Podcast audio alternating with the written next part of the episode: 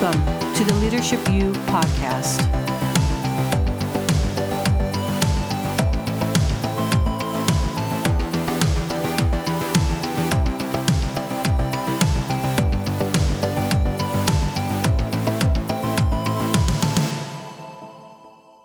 Support for Leadership U comes from Patrados. Listen, if you're looking for trendy, comfortable, and eco friendly clothing, this place is for you. I personally love the hats and sweaters from here. I'm actually wearing both right now. The designs are cool and have a little bit of a minimalist style. It's super trendy and comfy. I'm all about it. But they don't just have apparel, they have home goods, art, and lots of other stuff. Baba, I know you're a fan of the mugs. We love all the products and are big fans. And with worldwide shipping, you can order from anywhere on the planet. You can find them online at www.patrados.com. That's www.patridos.com. Leadership U podcast listeners get 10% off their first order with promo code PODCAST. Hey, everybody, welcome back to another episode of Leadership U. This is your host, Christina and Jim. and we are super excited because today we have a very special guest with us. So I'm going to do his official introduction, but then we're going to have him jump on. Um, so we have Rodney Cox with us today. And uh, in 2001, Rodney founded Ministry Insights International, which is a ministry dedicated to strengthening relationships in the workplace, in marriages, and in families, which we love. We're all about that. Um, but since then, Rodney has become one of the country's leaders in the strengths movement. His Leading from Your Strengths framework has impacted over 1 million leaders, teams, couples worldwide. Um, so, Rodney is also an in demand speaker and author of the books Leading from Your Strengths, Love and Money, and Different by Design. And he also hosts the strongteams.com podcast, which we're going to be hopping on um, later. So if you guys haven't checked out his podcast, make sure you do that. Again, it's called the Strong Teams Podcast. So you want to check him out. He's got great guests on there. And of course, we're biased, but we're going to be on there. So he has very, very good guests. um, but we're so excited to have you, Ronnie. Thanks so much for being on the Leadership U podcast. Oh, Christina and Jim, thank you for having me. I'm so excited for our conversation today. And, and we look once again look forward to interviewing you guys as well. So excited for the day. Yeah. Uh, so, Ronnie, whenever we start off Leadership U, we usually start with an icebreaker question. Um, so, uh, Baba and Ronnie, today I have a good one for you guys. It is what is something people are surprised to learn about you? Who wants to go first? Hmm. Baba, do you have yours yet or no? You need I, I, I do have one. Okay, you go first. So, Rodney, we spoke a little bit earlier. Uh, the kids were all homeschooled and mm-hmm. raised up, and uh, all the kids are uh, gifted they play musical instruments they they're artists they're worshipers they're singers. I cannot play anything i can't sing anything and i can't draw anything. So this is uh, people always ask me where do the kids get it from? I always say it's from my wife's side of the family and obviously it's from the lord as well but uh, that's something I, I think. Uh, I thought you played guitar in college, isn't there? Uh, no, no, I I, pl- I plucked. I didn't play. Oh, how about how about you, Ronnie? What is something people are surprised to learn about you? Yeah, and my kids too. I mean, my youngest daughter can play anything she picks up. It's so embarrassing, and I'm the same way. I can't. I, I can't. I can't even pluck a tune, Jim. So, uh, so so here's something interesting. So I grew up in Waco, Texas. Okay, the accent. Yeah. Yes, and we were there during the whole Koresh debacle, right? And um, uh, but um, I love how uh, the fixer uppers have basically redeemed the whole Waco story. But here's the here's here's the icebreaker. So I took my wife, Elizabeth Ann, to the county courthouse. I was 18 years old. She was 23, and I married her in less than 15 minutes. Judge Stanley Rents, true story. He in his secretary was our uh, what do you call it witness or whatever. Now wow. my mom and dad weren't super happy and neither were hers but we're grateful for 39 years of amazing marriage so. Wow i would have never guessed. That's actually fantastic and at such a young age did your parents know you were going to do it beforehand or did you was that a sneak attack? Oh no no no uh, they we were engaged, but they had no clue. And and uh, you know, Elizabeth was she's just like at the end of her rope, like I wish this was all over with. And I'm like, baby, we can make that happen.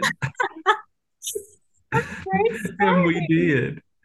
oh man, that is such a you guys have such interesting backgrounds. Oh, Wow. I feel like we're gonna find uncover a lot of stuff today. Um so for me, I think one of the biggest things that people are surprised to learn about me when they first learn uh, meet me is that I actually have a degree because most people are like, oh, you so you did go to college. I think I always catch people off guard um, anytime I talk about my degree. So I think that's always a happy little accident. People come up and they're like, oh, I would have never guessed it. But I always tell them um, it's because I had Google. So I know, a lot of, like my professors um, didn't have that luxury when they were in school, but Google helped me through a lot of schooling. So thanks, shout out to Google for Yeah. Yeah, PhDs used to be expensive, right? Yeah. Now you just go to Google. I mean, it's the PhD of the world, right? you find everything. Yeah. Google helped me. So, but that's so funny. Wow. Okay, so actually, um, today, Rodney, we're finishing up our series. We've been going through a series called um, High Performing Teams. Right.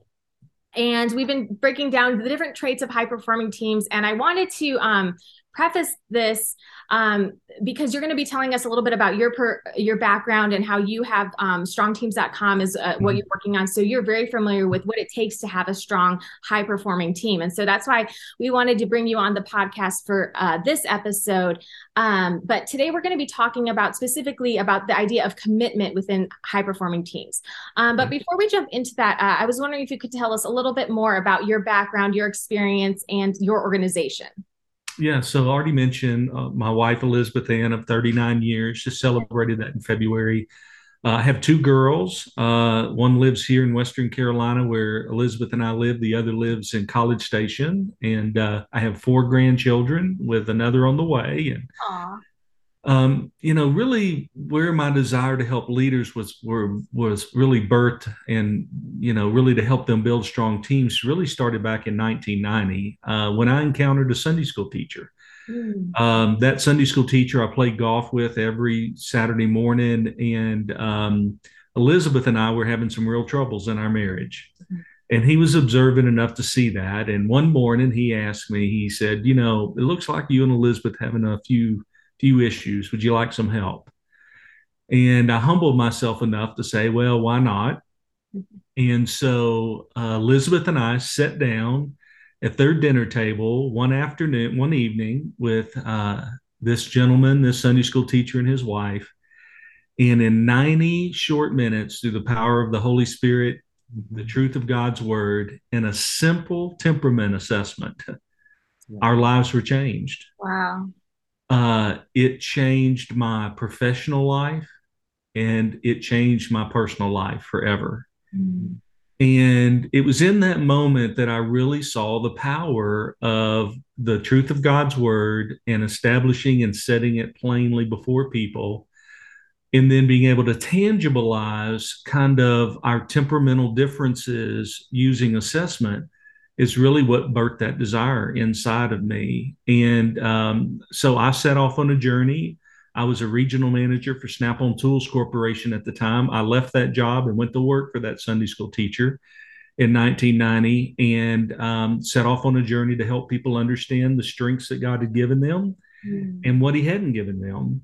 And for the people in which were entrusted to them, what if they actually discovered what it was that God had entrusted to them and kind of lean into the, our differences instead of resist our differences? So, Wow. in 2001, I actually founded, you already said, um, Ministry Insights, and that was founded on the heels of the very first temperament assessment ever being created for online use. And I patented that Oh. with two other guys in Scottsdale, Arizona, and basically have been on a journey ever since to really help leaders build strong teams. And uh, uh, it's my life's work, it's my passion, and I do that not only with teams, but we do that with couples. We think that there's no greater capital that a person can possess than relational capital. Yeah. And uh, it's really the only thing that will cover our multitude of mistakes. And because we're going to make mistakes, and it's our love that will see us through that.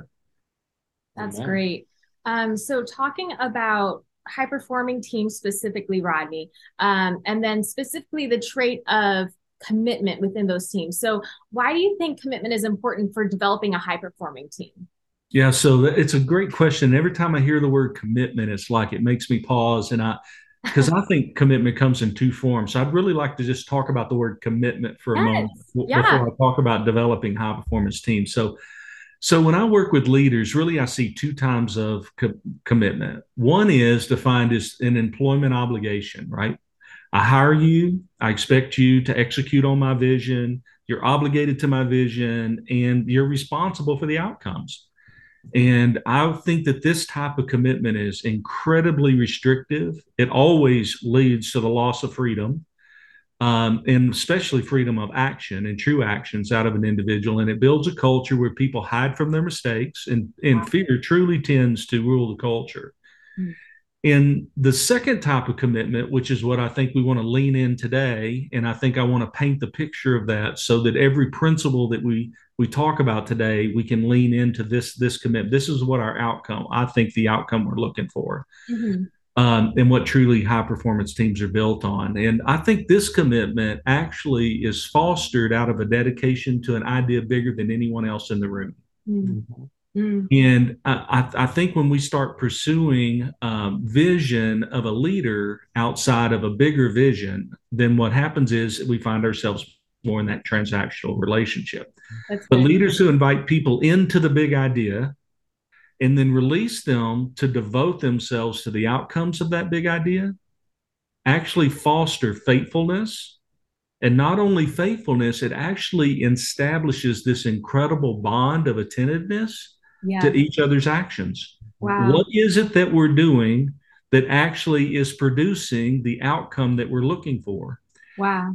And there's accountability in that. And i, I think that it divides it creates a totally different culture culture where people feel valued where they feel mm-hmm. understood and where they're contributing at the highest level possible. And I, I think that what rules that culture is really trust and respect. So what what i tend to see when i ask a leader after describing those two different forms of commitment i say which one would you pick what do you think they always pick guys yeah. Number two. the number two, it's a no brainer, right? Yeah. And then I asked them to grab their Bible and open to 1 Corinthians chapter 12, verse 1. Wow. And before I have them read the verse, I say something like this I say, I think we can both agree, guys, and I think Jim and you and Christina would agree that the Corinthians had great zeal for God and spreading the gospel. Would you agree with that? Yes. Yeah. But Yeah. there was great quarreling and division amongst them. Mhm. And Paul knew that a house divided against itself couldn't stand. And it definitely wouldn't stand the test of time. So he loved the Corinthians enough to write to them to help them examine the strategy in which they had deployed and where they might have taken the wrong fork in the road. Mm. So maybe they could get back on track, right? yeah. And so that verse 1 in 1 Corinthians 12, Paul tells us the reason why he writes the letter. He says, I, about spiritual gifts, brothers and sisters, I want you to no longer be uninformed. Mm. Some translations say unaware, other translations say ignorant. Mm. And so, in an audience of your size, I know that there are listeners listening to this broadcast today that have a real mess on their hands Yeah. and they're discouraged and they're despaired. And it is truly my prayer today that the insights that we share on this word commitment will be transformational. Maybe as transformational as that encounter I had with that Sunday school teacher around that table. Wow. That is so good. Thank you, Rodney. I I have never thought of it that way, breaking down commitment with those two different Yeah. levels, but it's so true. And um, what um, a side effect of uh, this, Rodney, is that uh, loyalty of Yeah. the of the, the person to the vision, but also to the man or woman leading that vision. You know, this that's kind of a thing that kind of slips away a lot of times now. But people want to be loyal. They they, they want to trust someone. They want to respect someone. Yeah. So I think that's like a, a, a that's like a thread that kind of runs through this, but also uh, something that people can cling to and help them grow. So I do love that uh, the way you broke that down. I choose number two. Yeah. yeah and and loyalty that's a big word too right it's like in in in faithfulness what does it mean to be faithful you know to what we've committed to and how we're going to execute on that and be accountable to it and yes that should breed deep loyalty right but it should be it should breed loyalty to the right things and the right outcomes something that's biblically centered not uh, you know just chasing the wind of sorts oh so good Yeah. Um, so for a follow question then to that is how can we increase commitment levels within our team members? Maybe we already have a team going and we've been going for a long time. How can we um, increase our team members' commitment so they feel even more loyal to the organization or to us? Yeah, man, what a great question. So, so what I tend to see is the longer that we're together as a team, the longer that we journey together, the more liberties we take with each other. Ah, Okay. okay. So, so, so let me explain that a little bit. Yeah. So what happens is, is over time, if we're not careful, if you're called leader, Mhm. we'll tend to elevate ourselves above others. And we do that unknowingly and intentionally and unwillingly. We get lulled into it. We truly start buying the lie that we bring something to the table that's more valuable than someone else. Wow. Yeah. And it creates incredible isolation and and the lack of performance. There's no performance in that. Mhm. And so I truly believe that it starts with a leader that's willing to step down and serve Oh, so good. Mhm. instead of where to step up and lead. So good. I think it's a whole lot more about leveling the playing field than elevating the playing field. That's good. And I use the verse out of Romans 12, 3 through 5 to justify what I just said. And it says, For by the grace given me, I say to every one of you, do not think more highly of yourself than you ought, but with rather think of yourself with sober judgment in accordance with the faith God has distributed to each one of you. For just as each of us has one body and many members, and though its members do not all have the same function, so in Christ we, though many, form one body, and each member belongs to the other. Yeah. In my opinion, there is no greater passage in all of Scripture that establishes a more clear ethos for biblical leadership Yeah. than to not think more highly of yourself than you ought, that God has given you assignment, you didn't earn it, you don't deserve it, you're just called to steward it, Yeah. Mhm. That every one of us has an assign- assignment. We each have a contribution. and I don't belong to myself. I actually belong to you. Wow. That's so Yeah, good. That's great. And, and I think if we carry that as a lead- leadership ethos and I look to the needs of others above my own, and I truly have a, a zeal for you, and my success is your success. In fact, your success is actually my success. Yeah. And we're fostering that type of environment that drives commitment at a level and faithfulness at a level and accountability at a level that few of us will really ever know. Um, and but I pray that all of us will not only discover it and find it, but but but will actually start leading with that ethos. Um, the way you broke that down too, it just made me think of all my past experiences working under different leaders and how many times I felt honestly, I felt more committed to the organization or the team when a leader got down at my level and was in the trenches with me versus the ones that were trying to make themselves look good and would have me running around trying to make them look good. Yeah. And so breaking it down like that, I'm like, oh, now it clicks. That's kind of the difference between the leadership styles is when they're in there next to me with me, supporting me and serving feels so much different when you're trying to make a leader, you know, look good for their bosses. So we have a, Absolutely. uh, retired uh, colonel at our, our uh, church who's a, a former um, uh, company commander, um, Mhm. Harrier jets, and uh, uh, Vietnam vet. Fantastic leadership, man. Yeah. Um, one of the great things uh, that I remember, one of the great lessons he uh, taught me was uh, he goes, You're always being watched by those around you, those above you, those below you, those with you. Yeah. And he said um, he learned that early on. And then what he would do, he goes, even in the smallest detail, I would always be there with the men. He says, whenever we had chow time, two or 300 uh, soldiers would line up for to eat. Instead of being first in line, he would be the last. Yeah. Mhm. He said the men saw that and they realized this guy's he's he's with us, he's not against us. Yeah. And uh, Chuck told me that uh, also as a leader, he was able to observe the process and the systems and, and see what the men were going through. Right. So he was looking at what kind of food they were getting when you're last in line. He was looking at how they were treated. He was looking at how things were taken care of in the building. And um, he said that that was probably one of the greatest lessons he ever learned about leadership. Yeah. Uh, putting others first, uh, scriptural. Yeah. Yeah. Know, others first.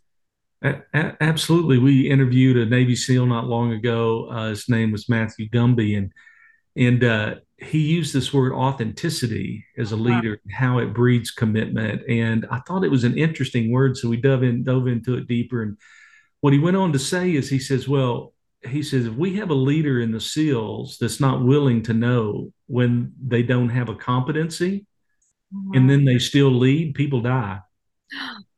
Wow. He yeah. said, so the greatest leaders among us, especially in a SEAL unit, is when a leader says, I don't have that competency, and he actually passes the baton wow. to someone else. Yeah. So good. Boy, that's great. And and uh, you know, what a what what a wise man. And and you you think about that a minute and you and, but it's right in the center of this, right? It's like looking to the needs of others above of our own, being, being willing not to elevate myself above others, being willing to step down and be part of the team. All of that, I think, is really, really important to fostering the commitment we speak to above in that uh, example number two. No, that's so that's so wise. How do you feel that vision plays into our team's commitment level? Mm. So when you ask me that question, I must be honest. The first thing that pops in my mind, being from Texas, yeah, I was from Texas. Uh, so confession here, really is a song that was written, written by Willie Waylon and the Boys called Luckenbach, Texas. Please tell me you're going to sing it for us. No, I'm not because I can't sing. He's got no gifts. Like but there's a line in that song that says, "This successful life we're living's got us feuding like the Hatfields and McCoys." Maybe it's time we get back to the basics of love. Oh, wow. Yeah. and I think that success or vision, vision is more about success, right? What does success look like? This is our vision. And I think success is so hard to articulate. Yeah. And it's it, and it's so hard to do clearly, no doubt. Um, but I think vision is important. I think it's a must. Uh, mm-hmm. but what I tend to see foster more commitment, once again, than anything else, is a leader uh, that once again is willing uh, to commit to others over themselves. Mm-hmm. I, I, just can't um, reiterate that uh, and say that uh, enough. Vision's important, but the commitment of a leader to put others before themselves is so so important. In other words, I, I, I tend to see it this way that if you and I are going to serve together and I'm responsible for leading you and God's entrusted your time and your talent and your treasure to me, mm-hmm. that it's important for me to get to know you. I need to understand who you are. Yeah. I need to understand what it is that you offer, what it is that you contribute, what are the things I positions I can put you in where you're going to fail. Mm-hmm. Lord forbid I would ever do that intentionally or knowingly. Yeah. And then once I entrust something to you, I I want to to release you to freely contribute. And as you freely comp- contribute your time, your talent, and your treasure, I think that creates an incredible amount of commitment and faithfulness, loyalty, as you've stated, Jim. Um, and I think that a a leader that is willing to gain collective vision over individual vision, it goes back to that idea bigger than anyone in the room if it's all about the leader, I love the first line of Rick Warren's book, The Purpose Driven Life. It says it's not about you. and if we're not careful, our vision actually becomes all about us yeah. instead of once again something bigger than me and you. And once again, I think if we can foster that collective vision, uh, that that in in very purposeful action, then that that actually leads to individuals having a sense of accomplishment and success versus just kind of batting at the wind or chasing the wind, uh, which I think so many vision statements, um, if we're not careful, um, really foster. It's just a, a chase, a chase towards nothing. Sounds good, but there's really no substance or meaning in it. That's really good insights. Yeah. Um, so I guess jumping off of that idea, that concept is what are some simple ways that we can start making our members feel valued as part of the team to foster that commitment level between leaders and followers to to invest in them and show that we care and build that relationship. Yeah. So when we come into a messy situation or, or you know, a le- leader that wants to increase, you know, their performance uh, and commitment levels, the first thing we do is we actually do uh, team building. We we use our leading from your strengths assessment to actually takes about eight to ten minutes to complete. At the end of that, it's going to produce a 22 or 23 page word picture on your God given strengths. Okay. And we then uh, use workbooks and things like that in order to foster some purposeful conversation. Like, what is it that I actually have to contribute? What is it that I don't have to contribute? What do you have to contribute? And how can I invite that into what I don't have? And when we do that, we actually have more together. And I think so. I think in order for people to feel valued, they need to feel understood. And I think that needs to be done somewhat objectively, where today we do it very subjectively. I think that uh, the processes that we use and what we've tried to do over the last 20, you know, two years, and I think why we've touched so many people is because it produces the right outcome. It produces uh, the increase of relational capital and commitment through processes to where we truly get to know each other better and we actually have a deeper level of relational capital, which which um, uh, deepens our commitment and trust for one another and our understanding for one another. And people truly feel valued and appreciated and feel like that they're contributing that value in a meaningful way. So, personally, I think there, I know that organizations are moving so fast, especially nonprofits with volunteers and so on and so forth, it's like we're moving so fast, we don't take the time to sharpen our axe. We don't take the time to stop and actually build the relational capital that we need to build. Yeah. No, that's so good. And I'm just thinking back as you were describing that to all the um, interactions I've had with my leaders and how much more effective I felt as a team member when they understood me and they did Right. understand my strengths and my weaknesses and where I was coming from and and how they could help me grow. And you're right, it does foster that relationship and makes you feel more committed and invested in the you feel part of the organization more. So um, that's so helpful. Um, and then finally, I have one more question for you here. Um, it is how does making people feel like they're part of the team increase commitment? So would you say that increases their commitment level if they feel like they're part of the team versus maybe an outsider? Yeah, so so uh, I um I, I tend to see it play itself out more in volunteers versus paid staff. Right. If uh, volunteers will always gravitate to the second form of commitment we talked about, right? Yeah. Because why would I volunteer for something that I don't I don't feel like has meaning? Right. I wouldn't do that, right? Right. But we have to be careful because what tends to happen is is that we invite volunteers in without doing that due diligence. Right. We don't screen them, then Right. we don't clearly articulate the vision, then we don't know their strengths or their weaknesses, Right. right? And then the volunteer finds out that they've been misled or they feel like that they're not making that contribution and they're not getting paid for it Right. and then it then it moves to a transactional relationship you move back up to the stage one of commitment instead of instead of truly staying in that space of purposeful and meaningful action and uh and uh, where people are free to flourish and so what we ascribe to the value whether you're hiring paid people or whether you're paying uh, if you wanted co- commitment okay and increased commitment on your team uh, whether you're hiring paid staff or whether uh, whether you're um, inviting volunteers in, you you have to use the same process. You treat them. We we treat them the same. I even say it this way: if you bring a volunteer into your organization and you put them in the wrong seat of the bus, and Yeah. six months from today you have poor performance, tell me how you solve that problem Yeah. Yeah. not real easy, right? Wow. And so, so just like we expect expectations out of our paid staff, and we want that commitment, we need that out of our volunteers, and we should never assume that a volunteer is going to be committed. It's up to the leader in order to foster a culture and environment where people feel valued, where they feel understood, and where they're contributing at the highest level. That is the leader's role in and uh, in resourcing those individuals to thrive. That's in our DNA. Wow. Rodney, thank you so much. You've dropped so much wisdom for our listeners. I know They're just going to be so get so much out of our conversation today. That was amazing. Well, thank you. I appreciate you guys having me. I'm, I'm grateful for your broadcast. I'm grateful for all you do to help strengthen teams, and uh, we're we we look forward to journeying with you guys uh, in the future. Yeah, yeah. You have to promise that you'll come back on on the podcast again sometime soon. You promise? I promise. I'm, let me know. Let me know, and we'll get something on the calendar. Good. Oh, that was such a treat. And uh, we look forward to uh, partnering with you in the future because we do have a lot of common goals, a lot of common um, desires. We want to see people built up for the kingdom of God and hmm, Amen. Running, running loose, using their gifts.